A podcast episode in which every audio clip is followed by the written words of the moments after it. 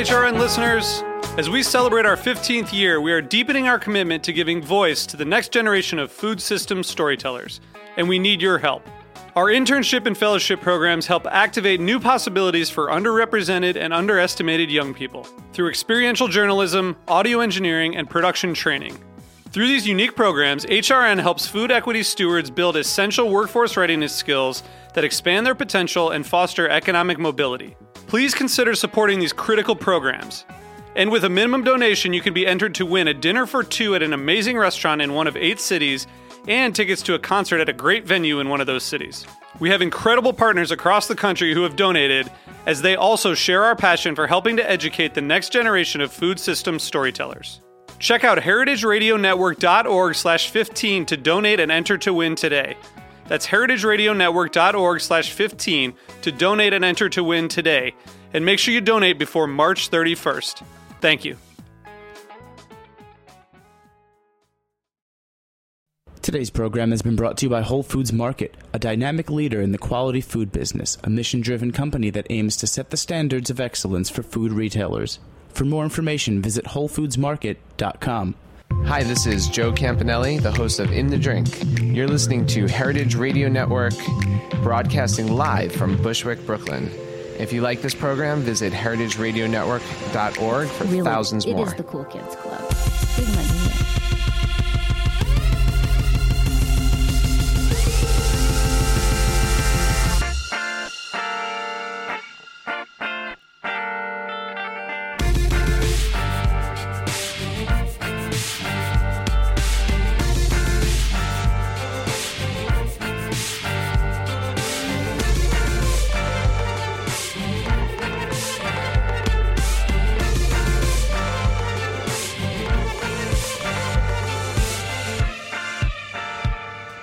Welcome to the Food Seen on heritageradionetwork.org. I'm your host, Michael Harlan Turkel. Here celebrating my fourth anniversary on the station of the Food Seen, and couldn't think of a better person to do that with. But my good friend, Jamie Bissonnette, recent James Beard Foundation Award winner, Best Chef Northeast. You can give your acceptance speech now, if you'd like. I don't know. I'm having a hard time concentrating. Yeah. It's a lot of eye contact we just made. Yeah, no, I know. Staring deep into your soul. Now I know everything about you. So these notes are completely moot. First of all, congratulations again. I couldn't be happy for you. You know, like I've known you for over a decade, I think, uh, from time in Boston. Now, you know, you coming to New York, opening up Toro, and seeing how those two cities uh, don't really define you. Um, you know, even though you live in them and you're a proprietor, what you've done with your cuisine o- over time and uh, taken elements of all your interests, and I hate using the word fusion, is very much like Bad Brains. I like it. Yeah. So let's talk about your childhood growing up in the thoroughfare of Connecticut. Uh, yeah. Grew up just outside of Hartford, Connecticut, a little town called Canton, uh, and even even a smaller like micro town within it called Collinsville, but they were just part of the same place. And uh, fell into a bunch of different uh, music scenes and got really into music with, you know, from my father who's a jazz musician, and I started to really appreciate all different kinds of music. You know, as a kid, I loved, you know, the first Van Halen record came out, I had to get it. And I loved Michael Jackson and, like, wanted to learn how to moonwalk and just loved the energy of, like, that kind of, like, dynamic pop sound, but didn't identify to it and just felt different. And it wasn't until I was a early teens that uh, somebody played me, like, a Misfits record and a Metallica record. And I was like, yeah, this is different. This isn't what everybody else likes. Yeah, we were just talking about Ian MacKaye before because I, I loved Misfits, still love them, and Fugazi, um, and it's it's just you know a, a different meter too. You know, it's it's almost kind of like being in the kitchen in a sense. You know, there's that that pulse, that energy, and that strength. You know, hundred percent, hundred percent. Like for me, like the ultimate uh, way to describe what a kitchen is like is is like that. Uh, you know, Bad Brains' first song where it just starts, it's like thump thump thump thump thump thump thump thump thump thump thump thump bow, and then it's like that's your prep. You're prepping all day. You're like thump thump thump thump thump thump thump, and it's building up. It's building up, and service is starting, and that's like the noise of pre-shift, and then like the restaurant opens, and the music goes on, and then you start cooking, and the first ticket comes in. It's like bow bow bow, and that's that's the day. That's your service. I just realized I want to start a Bad Brains a cappella group with you, maybe called like Bad Mouths, and just like, fucking rock out. That would be amazing. Sounds good to me. But you know, I make that Bad Brains reference because you could explain it a little bit more. Um, the first album I ever heard of them was I Against I, and it was inflected with reggae because I guess they had seen Bob Marley and you know loved not only the performance but we're starting to getting into you know Rastafarian uh, culture. Well, they were like that from the get go. Even Black Dots, their first records, they, they always had that underlying tone. They started off as you know playing jazz and blues, and got into uh, you know seeing you know I don't know their whole story perfectly, but seeing punk and getting into punk in like the late seventies and having Black Dots come out, they looked mod. They were wearing tight black suits and white shirts and black ties, and they were dancing around like if the the Beatles and, and the Who were hopped up on something, and they were just you know they were like punk rock. They were, but they were more than punk rock. They were hardcore, and they were. They were like they were I and I Rastafari Jah guys, and uh, they played. You know, they were really famous for playing hard, fast, like speed metal punk, then going right into like a ballady kind of, you know, reggae song or ska song, and it was just they were the first to bridge that, like the pre Fishbone, pre Murphy's Law band that just made that kind of sound happen. So, were you punk rock? Were you hardcore? Were you straight edge? Vegan? Man, uh, what's that song? I was a hippie. I was a surfer. I was so drugged out. I was out of my head. No, I was a, I was a hardcore kid. Yeah, I was straight edge. Um, I was punk. I identified more with hardcore than punk. You know, more of like Youth of Today, Gorilla Biscuits, Bad Brains than the, you know other things. But I always loved the history of like Minor Threat. I mean, you can't go, you know, far into punk or hardcore without hearing Ian MacKaye's vocals just screaming something. Um, but yeah, I was vegan for years, uh, straight edge until I was in my early 20s, vegan till the same. Um, and it taught me a lot about discipline and just being, you know, knowing what you believe in. You know, you say discipline, and maybe we'll talk about a chef's kill mode later. But, you know, discipline and restraint are, are two very similar things. Um, your career path, was it tended towards music and chaos, or where did you find the culinary arts? Uh, wow it's you know I get asked that question a lot, and every time I I contemplate, I look back and just say, "Dumb fucking luck."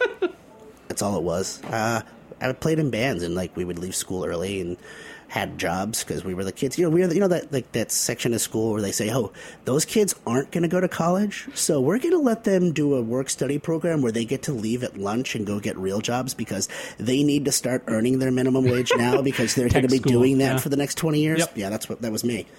So doing that uh, gave me the freedom to work a job. I worked at a grocery store in the deli, worked as a cashier, uh, bounced around doing that, and also gave me the free time to have a band. And you know, we had a hardcore band called Justify, real terrible, terrible band, really bad. Um, and we we would you know rock out in Andy Ordensky's basement and talk about what we were going to have for lunch. And no matter what it was, afterwards it was: Are we going to go to Kentucky Fried Chicken and get the vegan the vegan potatoes? are we going to go to the diner and get French fries? Like it was always about food. And I found that I was always concentrating about, hey, can I make lunch for the band? Like, what, and I stopped I stopped learning the music and. You know, eventually I, I got kicked out of the band. For, for being a lunch maid. Yeah, pretty much. Yeah. I was a lunch lady. Yeah, I mean, so what what did you try to make for the band? Because you know, veganism was uh, uh, really ingrained in, in punk culture, so much so that there were like cookbooks circulating through the punk and you know hardcore community because there wasn't that reference out there. Oh, I mean, for sure. Just being saying in you know 1992, 1993, I'm a vegetarian, and you're not a hippie. It was like, well, what the fuck is wrong with you, man? And you know, like, oh well, you know, these hippie kids are smoking pot. They just don't want it. I'm like, no, we're straight edge. Like, we don't do any drugs. Our, our drug was adrenaline. We we wanted to do things, you know, we wanted to do things like go to the dump and buy broken couches and screw skis on the bottom of them and bring them to the top of a hill and go down and like sledding in the snow and destroy things. Like we wanted to do flips into people's yards and break their bushes, not to be destructive, but because we all had this pent up energy. And as you know, a young punk rock kid and not playing in bands and playing in bands, going to shows and jumping off stages and doing flips and touring as a roadie, and like a band would come to town and say, does anybody want to come with us? Like, yeah, dude, I'll come.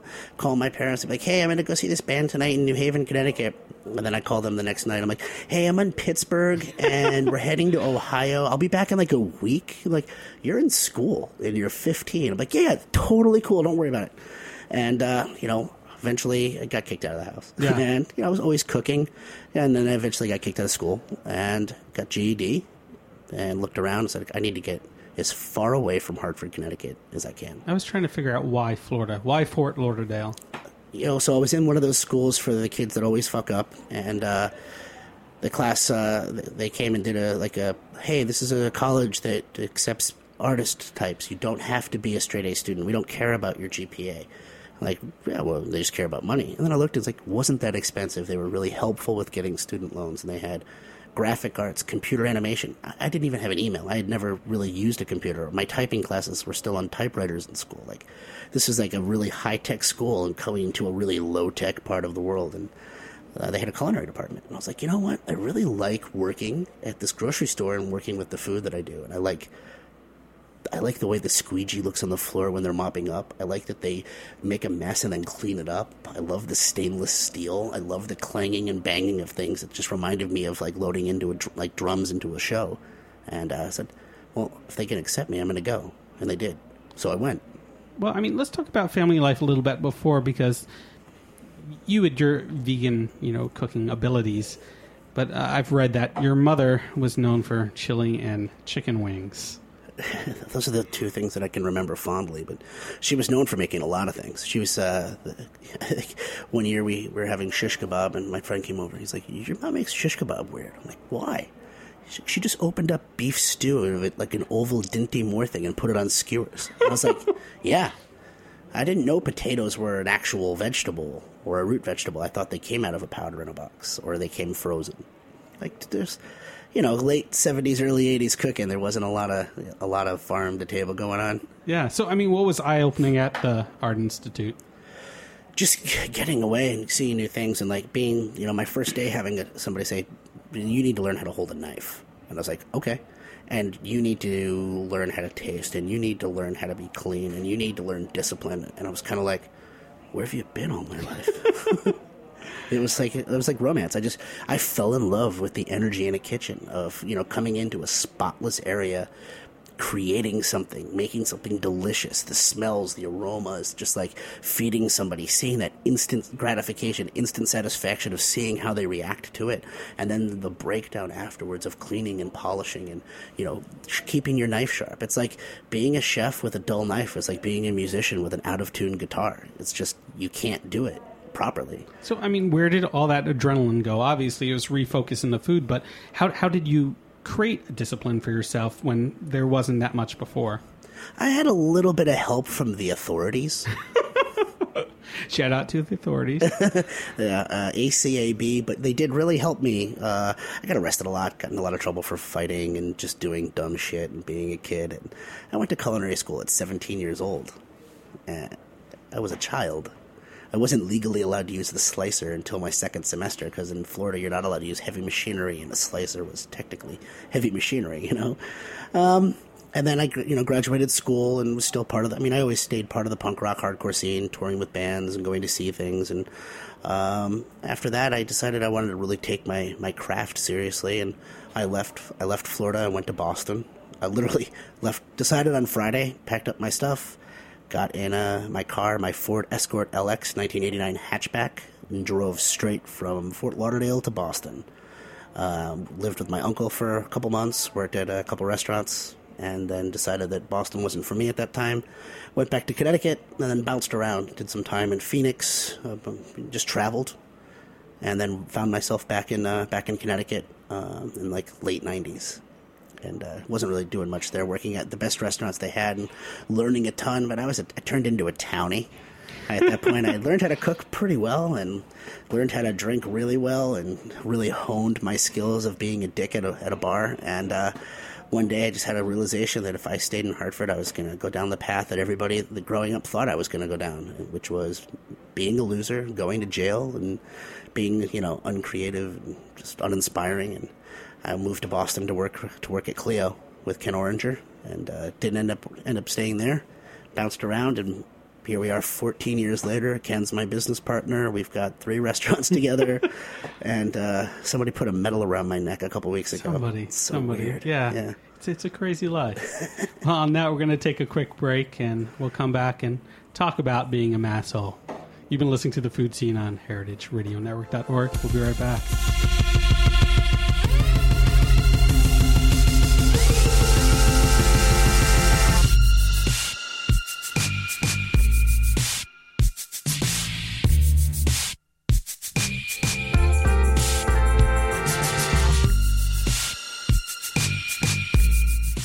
Today's program has been brought to you by Whole Foods Market. Seeing a need to help people sort through all the misinformation about healthy eating, Whole Foods Market added a seventh core value to promote the health of our stakeholders through healthy eating education.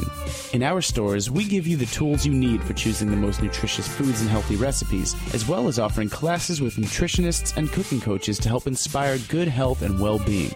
Stop by your local store today and learn more about our Health Starts Here program and wellness clubs, or online at WholeFoodsMarket.com slash Health Starts Here.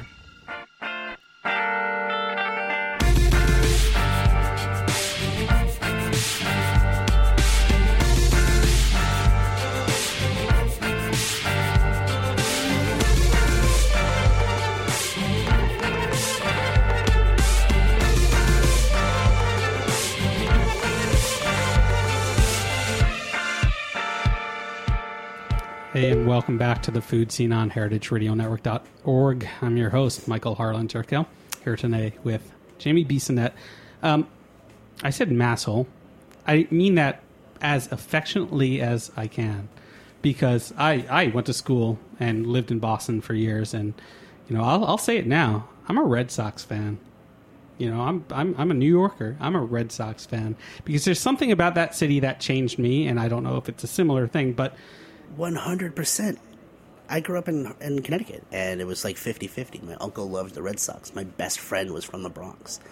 I became a Yankees fan. I had everything Mr. Baseball, Don Mattingly, Rickey Henderson. I knew oh. every item of everything going on from the like 78 to probably 89 Yankees team. I went to more games at the old Yankee Stadium than anywhere else.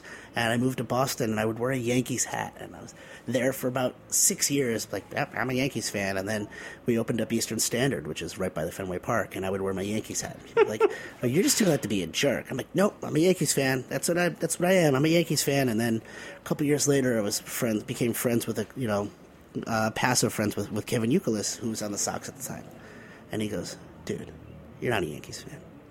I, he goes, what are you talking about? He's like, you're a baseball fan. You love baseball. You talk about it all the time, and you come to the Red Sox games and you root for the Red Sox unless they're playing the Yankees. He's like, you're just a baseball fan, and you should embrace the city that you, you're a part of. And I was like, yeah, I guess you're right. And, uh, you know, I was traveling a lot that, that summer and then uh, that fall. And everywhere I went, people were like, oh, you're from Boston? Oh, Boston. And I was like, you know what? I'm wearing a Yankees hat. I'm from Boston. And people keep asking me about the Yankees. I can't even tell, like, two players right now. And a couple years later, somebody gave me a Red Sox hat. I put it on. And I looked around. I was like, I don't know if I'm a, a Red Sox fan so much as I'm just a Boston fan. Mm-hmm. And, you know, that's what I say. Uh, I'm, I'm a Bruins fan because the Whalers are gone. I've never really been a big basketball fan. Um, I've always liked the Patriots, and as far as baseball goes, I definitely root for the for the Red Sox now. You almost tripped up. I heard that the Yankees almost came out, but you root for Boston, and that's what's so Yeah. important.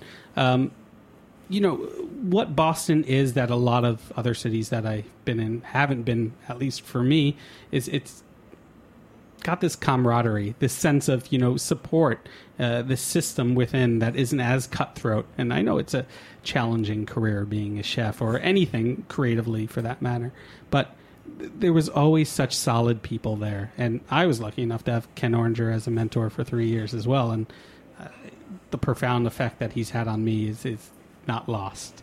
But what was it about you know working at Eastern Standard, Clio, KO Prime that was different than your other culinary ventures?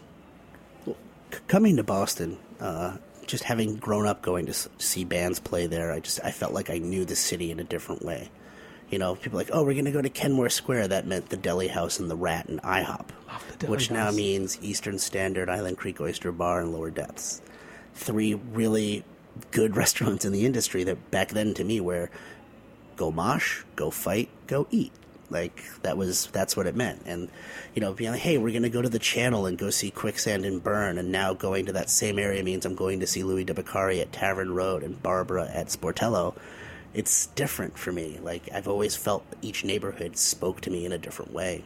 And going up there, having the friends that I had, people that I'd known since I was 13 years old, uh, just from from punk shows and like the hardcore community is it's its own subculture. The you know punk scene is its own subculture. Very very supportive. Not unlike the the cooking scene in Boston where everybody wants to help each other. You know, there's not a lot of sabotage going on. Not that there is in other cities, but Boston specifically, when you're in Boston and you're coming up in Boston and you go from being the prep cook to the line cook and the line cook to the sous chef and whatnot, people are there for you. They're you have a safety net of people that really care, and they don't care just about you. They care about their city. Like great people rise to to support other great people in Boston, and that's what I love about it. Let's talk about Toro because you were at KO Prime. Ken Oringer approached you, and this concept was born. How did you two join forces, collaborate, and you know create this phenomenon? You mean Toro? Yep. Well, uh, so I was at Eastern Standard and ready ready to leave, and I was I was the executive chef at a restaurant that uh, was doing great.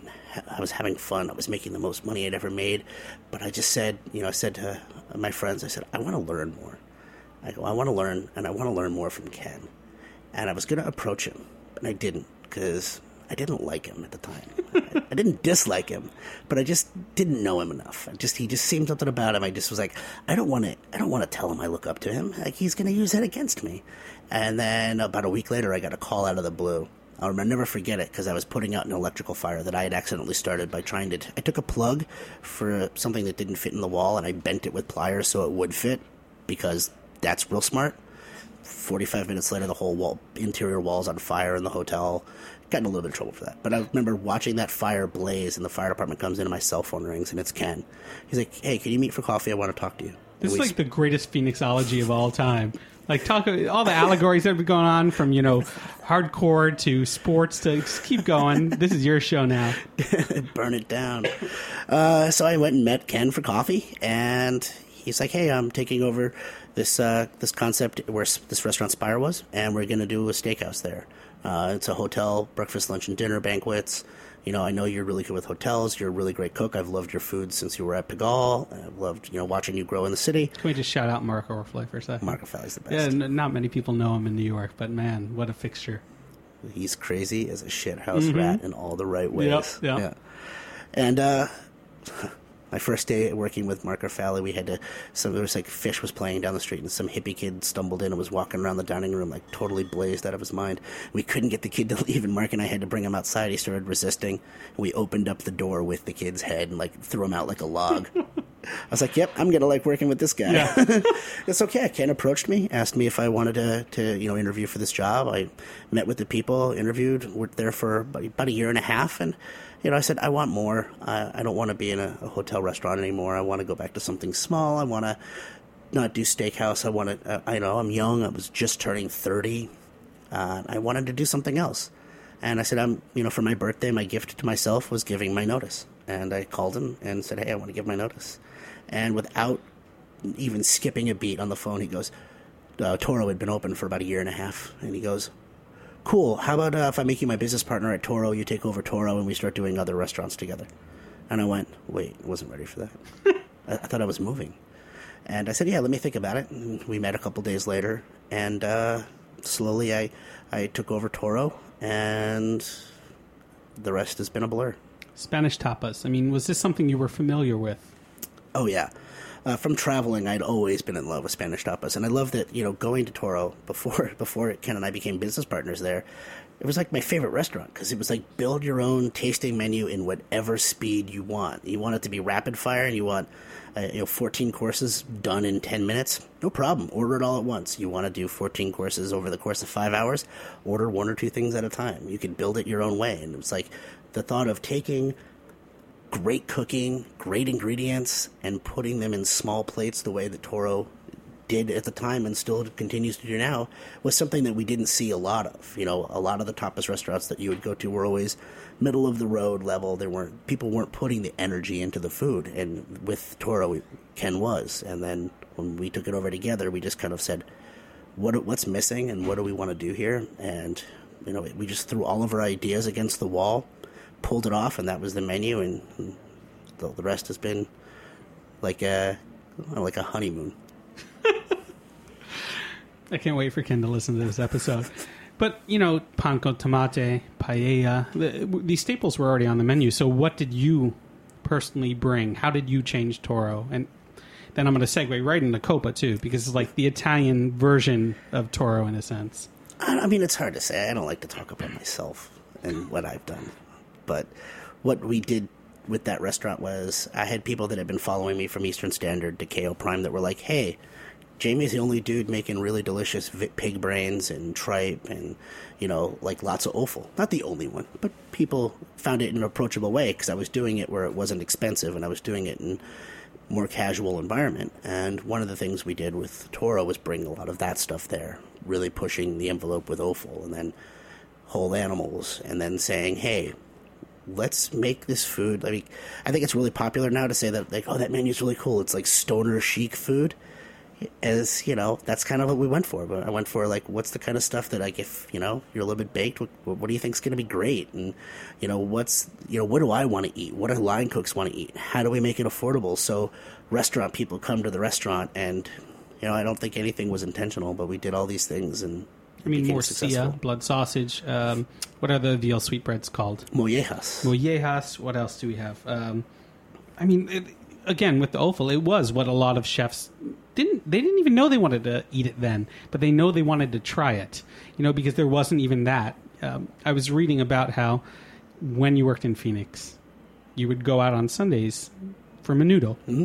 You know, and you, you started falling in love with tripe. And at one point in your career, you cooked tripe, and people are like, "Oh, this is better than my grandma's." Like this is outstanding. But realizing you can manipulate those organs, you know. Well, I always, I always say, you know, being a chef is being a teacher, and anybody can teach anybody how to fry an egg properly. It's the most simple thing, and most cooks don't really learn it, but anybody can learn that. I could teach anybody how to roast a chicken. I could teach anybody how to do trout almondine. If you look at what all the most popular cookbooks over the last 20 years are, you're going to find common things of simple, straightforward cooking. And it's so important. It's so important for people to master that. And as, as a chef, I wanted to teach people something more. I wanted to teach cooks something different. And learning how to take something that inherently smells terrible, is tough, hard to cook and like transforming it into something that people say this is delicious you know something like tripe or blood or feet or ears that's i think that takes a little bit more more effort and it's kind of more fun for me i mean it's in the same vein as your, your fascination with charcuterie um, can we give a shout out to your book two coming out this summer? I'm August so excited August to check 26th, hopefully. Yeah, you can still pre-order it on Amazon. Makes, oh, it, me, makes not, me look really good yeah. for my publisher. but charcuterie is like an old school idea. And what you've done with charcuterie, these these newer concepts using different cuts, adding different blends of spices, and you know, this pushes the envelope too. Have you seen people accept that in at Coppa in a way that you didn't expect?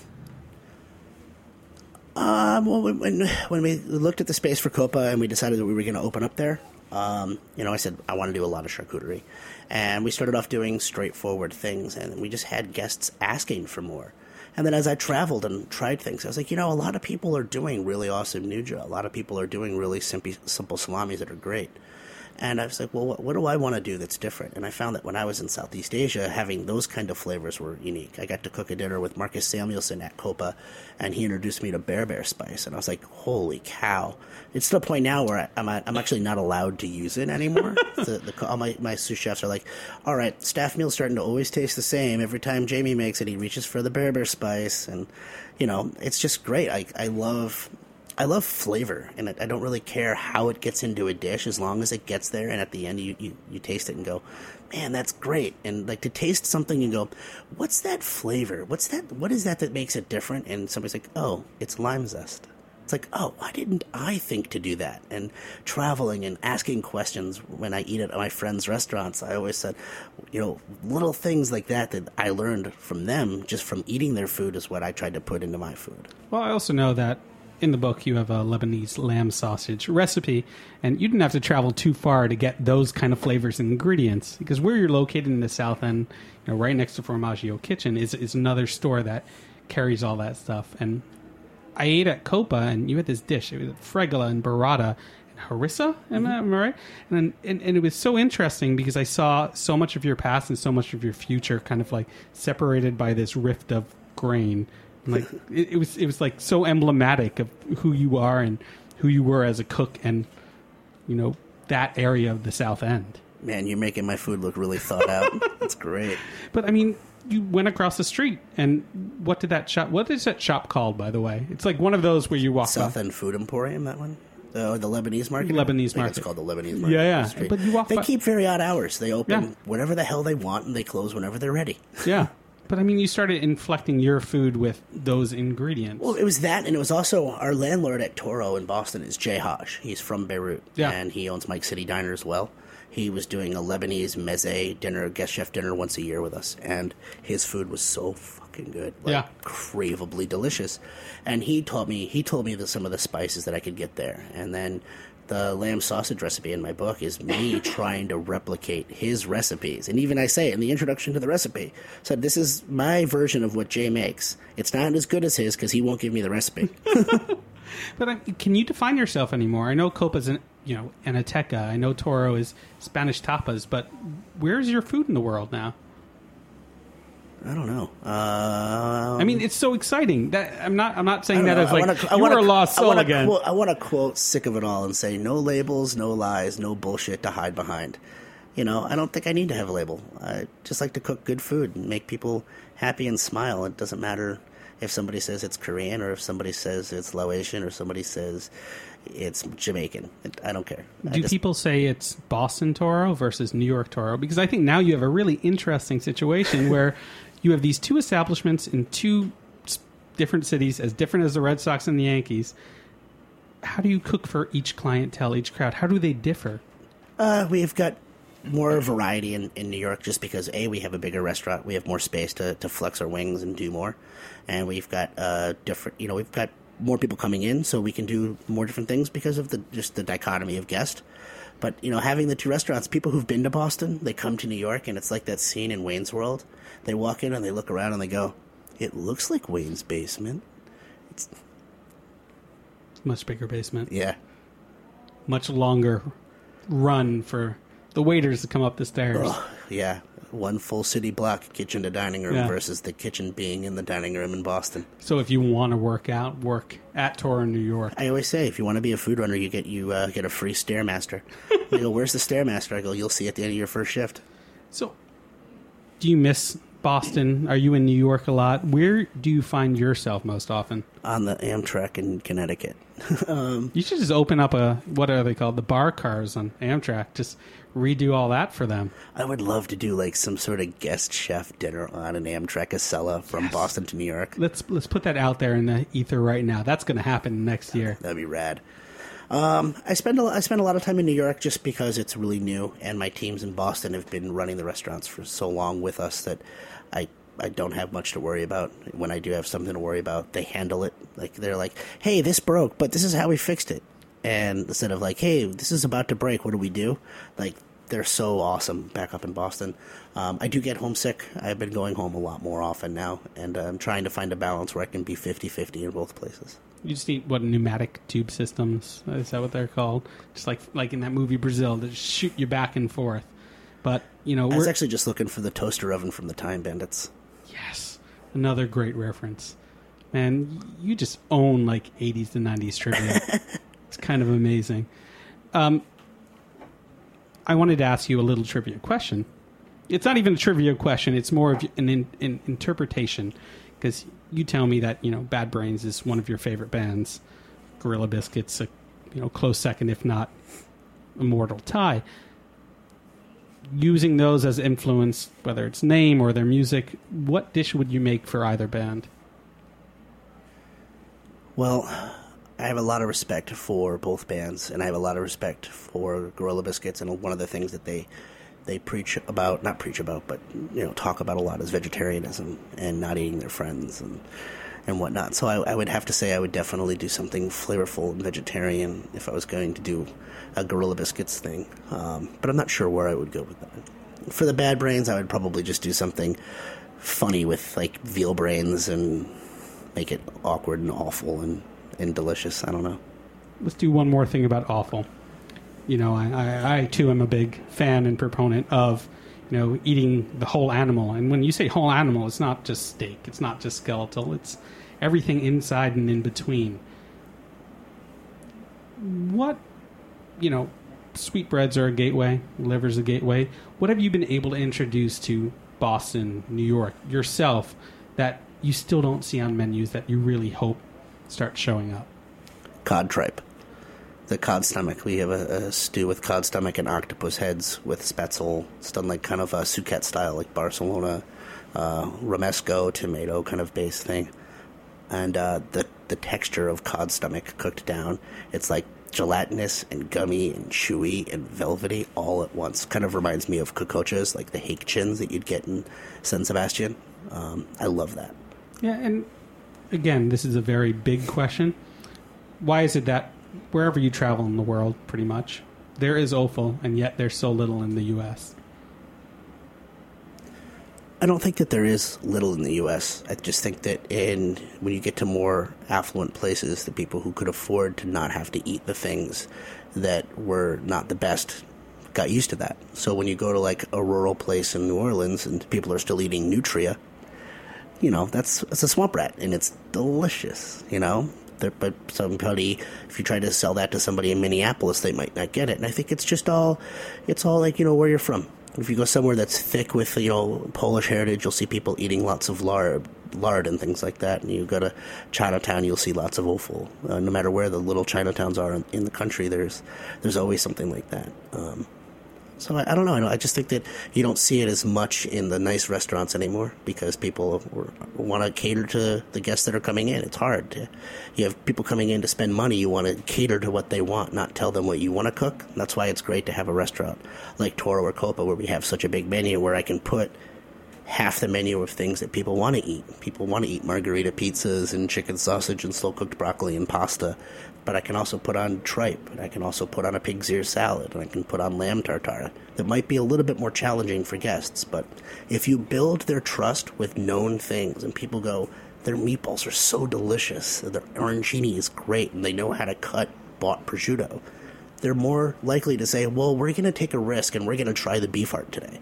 And if that's good, then maybe they'll keep going and keep going and keep going. Me, it's no risk, and you've done such a fine job of having a you know fine restaurant with these lower inexpensive cuts and blended it seamlessly. You know, monkfish cheeks with Moroccan spices blew my mind.